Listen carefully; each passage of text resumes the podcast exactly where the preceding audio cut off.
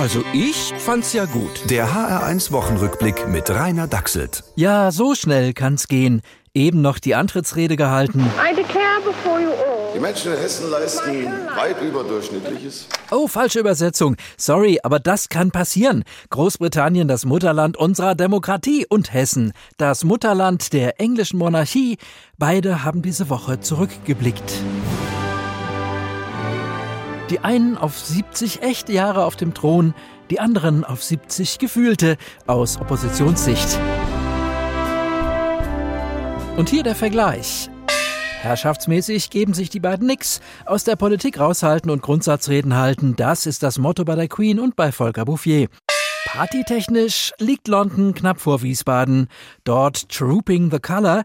Hier leider kein farbenprächtiger Aufmarsch der Freiwilligen Feuerwehren und Landfrauen um einen gigantischen Hessenlöwen. Och.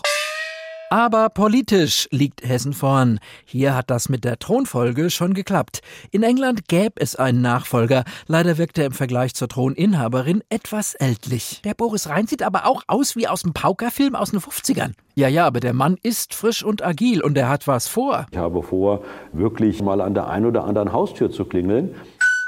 Ja, hier ist der Ministerpräsident von Hessen. Vor der Marsch haben sie gestern im Fernsehen gewarnt. Verdrück dich. Hier gilt natürlich nicht aufgeben, dranbleiben. Ja, hier ist der Ministerpräsident von Hessen. Immer nein, solange es nicht der Bürgermeister von Frankfurt ist. Haha. und ab und zu mal aufs Klingelschild schauen. Ja, hier ist der Ministerpräsident von Hessen. Boris, was soll der Quatsch? Wir warten seit drei Stunden mit dem Abendessen auf dich. Was dabei fast untergegangen ist, der neue Mann verlangt viel von unserem Bundesland. Hessen soll den Menschen Arbeit geben, Hessen soll den Menschen Heimat geben und Hessen soll den Menschen. Ja, was denn noch alles? Also wenn ich Hessen wäre, würde ich zurückfragen, und was krieg ich dafür? Also ich find's ein bisschen happig. Der HR1 Wochenrückblick mit Rainer Dachselt. Auch als Podcast auf hr1.de. HR1. Genau meins.